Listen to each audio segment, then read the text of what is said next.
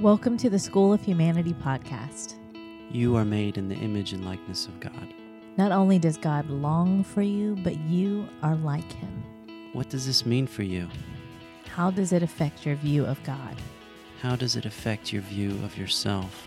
How does that affect everything? This, is, the School of Humanity. Welcome back to the School of Humanity podcast. This is Jason and Rachel Bowman, This is episode. 47, Thank you. and it's good to be back with you guys. Yes, it's so good. Um, so tonight we wanted to talk to you. Um, last week, or the first week of November, the first full week of November was uh, Vocations Awareness Week, and we really wanted to talk to you guys about vocations and particularly how it applies to us. Obviously, we can't really give too much credence to the vocations to we can't give up much of our knowledge really to the vocations to the priesthood or to religious life because we have not experienced that ourselves. Right. If you have, you have a lot to explain. There are some things we can say about it. We could say about it, but we don't have firsthand knowledge of those things, correct? Very true. So tonight we really wanted to have like a three part series that begins tonight about um, vocations, and particularly for us, marriage for this first one, and then one for parenting, and then another on the permanent diaconate. Yeah, which has been the latest development, if you will, in our walk with the Lord and uh, what we perceive as what He's calling us to now. Yeah, So it's been a beautiful journey, and uh, but it all, of course, starts with our first vocation to marriage. And so we want to begin with talking about the fact that we feel pretty convicted that the reason that our marriage has, in our opinion, I think done pretty well, uh, is the fact that we had had when you say like we would had an, had an encounter with Christ before we met each other. yes, I agree. Okay. So we've touched before too about that's that's our first vocation. Like if you if you really had to say what is your very first vocation, your first vocation after baptism is a vocation to holiness. Right. And so we are all then called to be saints. Yeah. That's what the church refers to as the universal call to holiness.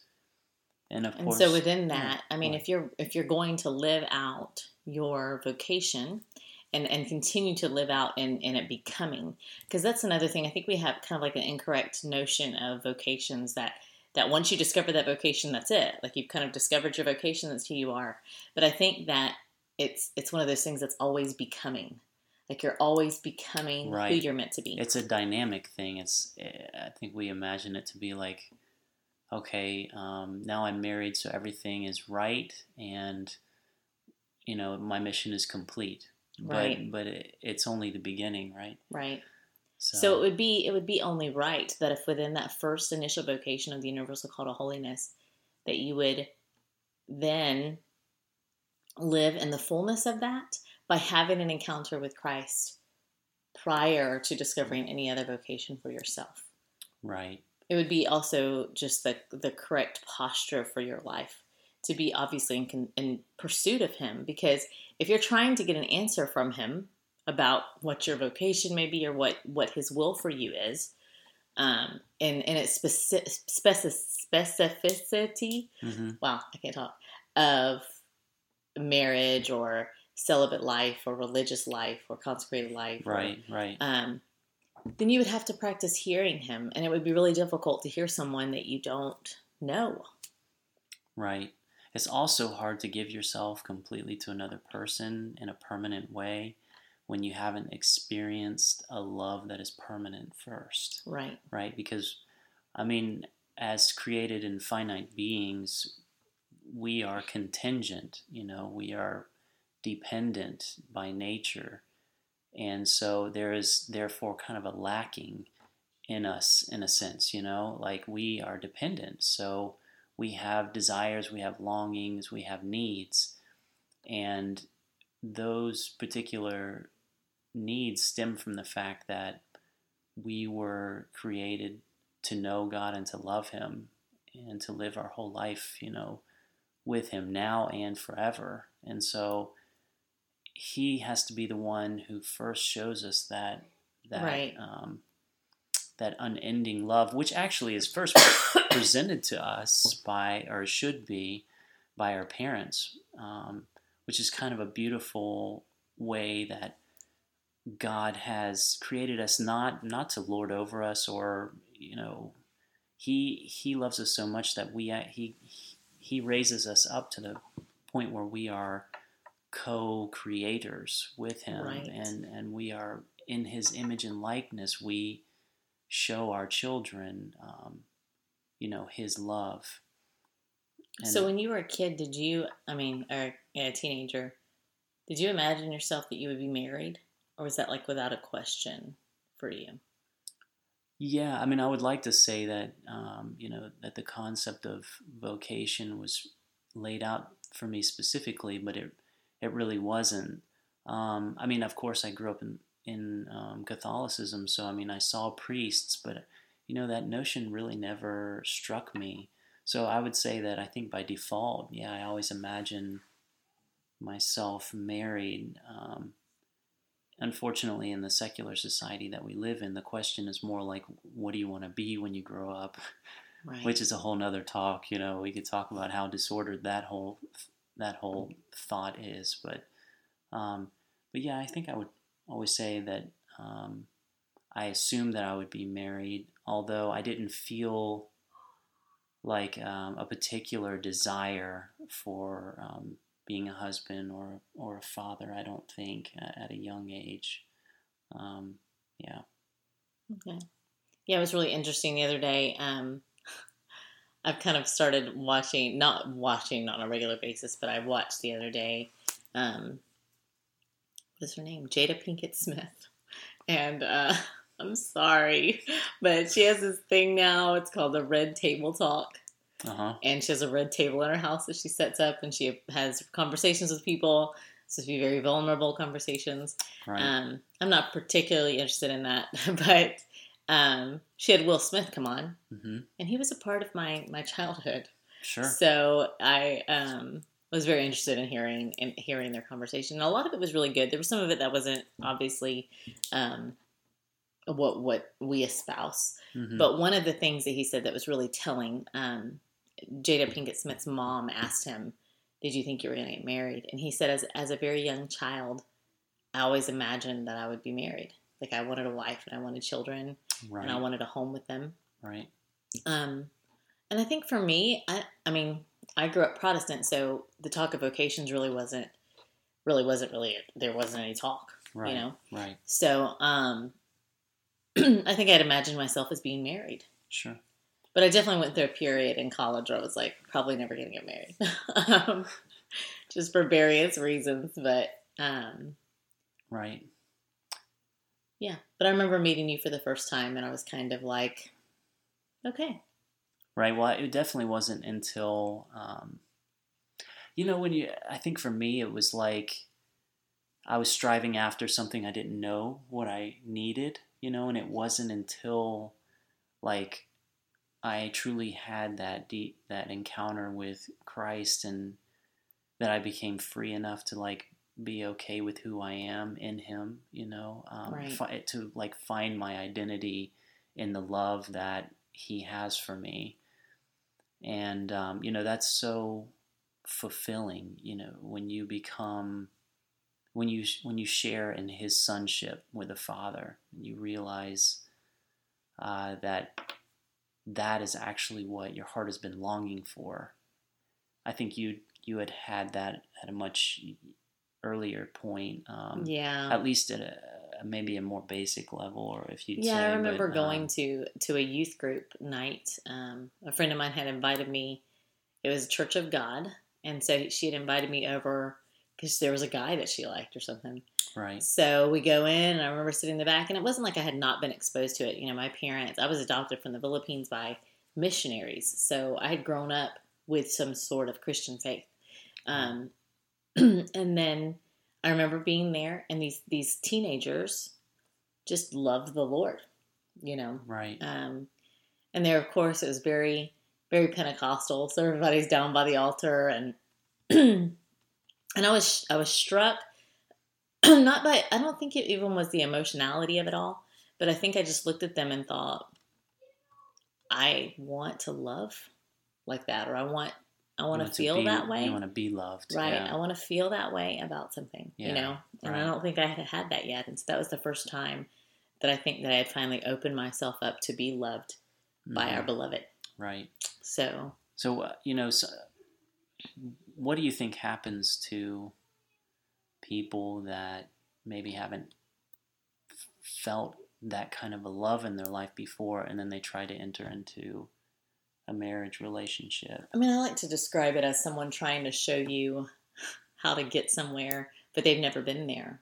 Right. You know, it would be like you stopping for directions and someone's like, "Hey, how do I get how do I get to Disney World?"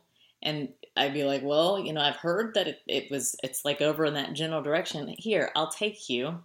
Right. and then not ever really getting there. And even when I do get there, it's kind of a surprise that I got there, you know? Right. Um, and I'm sure there would be a lot of bad roads that I'd turn on, a lot of bad obstacles that I didn't have to go through Right. had I. So it's not like you can't enter into marriage without an encounter with God.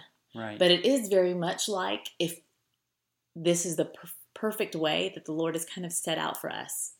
And it's the way that has the, the least amount of congestion. Not to say that it doesn't, because Jason and I have been married almost for, 10, 10 years. Yeah. and there's been quite a few. But the, the difference is, is that does that chaos define you, or are you defined by the love of God? And so I think that's the biggest difference for us is that we've had a ton of chaos that has come our way, but throughout all of it, the truth of the matter is is that we are defined only by the love of God. And when I forget that I'm defined by that, I have this beautiful and amazing person that tells me that I am defined by the love of God. That's you. So, yeah. you know, one of the things that we've been um, talking about is the personalistic norm. hmm Um, and the personalistic norm is what, love? You always say it much better than I do. Well, it you know it has to do with um, means versus ends. You know, to put it kind of in plain talk. Every That's plain talk. I I think so. Okay, like so you know maybe not. That's like Bowman House plain talk, Okay. but like like street talk. well, so every every human being has an innate dignity, right? And and therefore they cannot be used. You know, Right. they they cannot be seen as a means to an end. I mean, I think we all know how bad how like. Mm-hmm. bad it feels to be used, you know, by someone else. And so, you know, you, I would hope you would reflect on that and realize, like, I cannot use somebody in any way, and sometimes those ways are very subtle, um, you know, for my own gain. And you know, if you, hmm, even if you're loving somebody in order to get something from them, like you're being nice to them, right? But it's only to get something in return. That's not treating them as an end in themselves. That's not Right. treating them with the dignity that they deserve by virtue of the fact that they are a person. a person, right? So, um, so they're not a tool for you to use. They're um, a means to an end. Which this is such a beautiful teaching, uh, because it says something about the human person. The fact that we can even understand the truth that a, that a human being is not meant to be used right. says something about our very nature. Um, and, you know, we've talked about the fact that by nature, man, just like God, is relational, right? Right. And so we only discover ourselves in relation to the other. hmm Um, And so the personalistic norm really is just about treating each person as a person. right, And that therefore the only way to communicate with them is, is through love.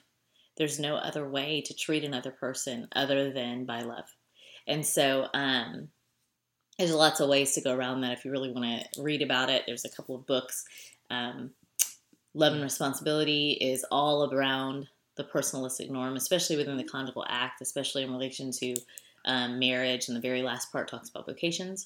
Um, there's also a really great book by JP2 called The Irreducibility in Man, which is a great book. And then um, on my Facebook page, I will post a link to a Wall Street Journal's article Mm. that was posted Yeah. not too long ago that kind of defined personalistic norm and did it so well. It was really beautiful. And also to read it in the Wall Street Journal was pretty amazing. Um, so I will post that as well. But all of that being said, what does this really have to do with marriage? And what that has to do with marriage is that marriage is where you can you really practice the personalistic norm um, as a choice. You know, you should do that every day with every person that you meet. But there's also a great responsibility when that person is your spouse Right. and especially when you sacramentally become one with them because you're doing exactly what St. Paul talks about in the book of Ephesians that you're going to treat that person as you would treat yourself. You know, so whatever Jason thinks of me, you know, today we were actually at our permanent diaconate formation, and one of the classes that we were in, um, we were asked, you know, what do you look for in a spouse? It was kind of an odd question because everyone in the room has a spouse. But what were you looking for in a spouse when you were searching? So everyone, of course, shouted out answers.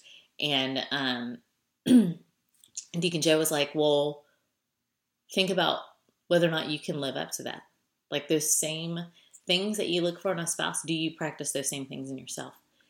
Right. So, Yeah, so eh, particularly within the spousal relationship, when the personalistic norm is realized, and especially within the conjugal act, that's sort of like the closest that you can get to man imaging the total gift of self that is found within the Trinity, right? Within the Father, Son, and Holy Spirit, who are always you know, um, pouring themselves out for one another, or I should say the Father to the Son, the Son uh, in return to the Father.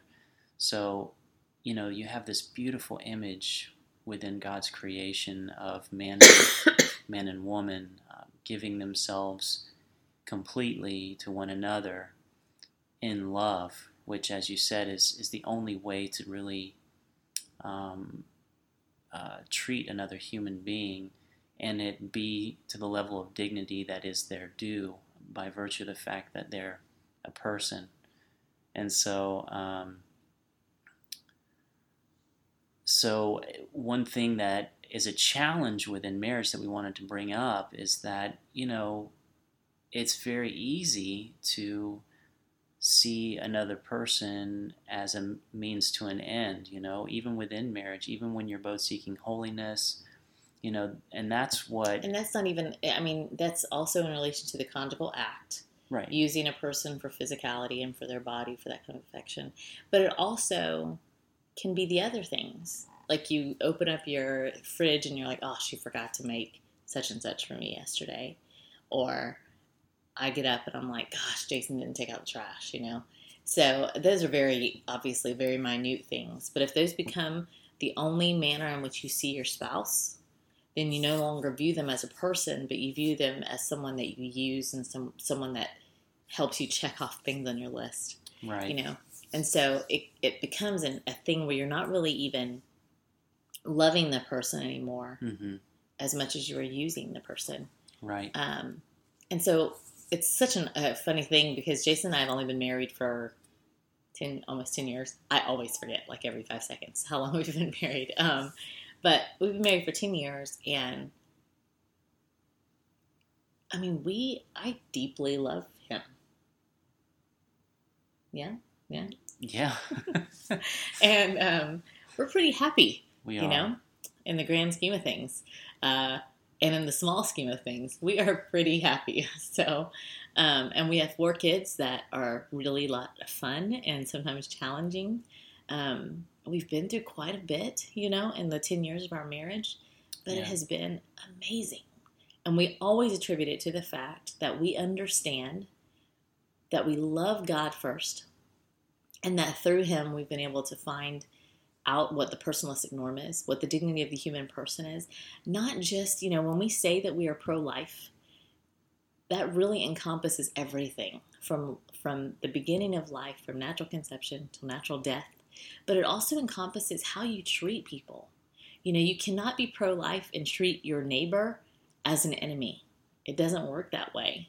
Right. And so, Jason, in the way that we treat each other, it has to also bespeak that same philosophy of life that I'm going to love him and I'm going to treat him as a person at all times.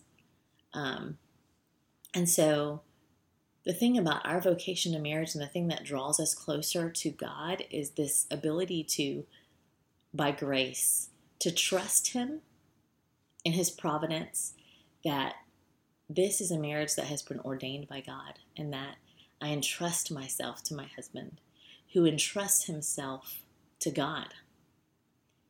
And, you know, like that, we've talked about it in our previous podcast, but that in Ephesians 5, when it talks about women submit to your husband, that that really means to be on the same mission with, submissionis, to be on the same mission with. So we are on the same mission of hopefully becoming saints.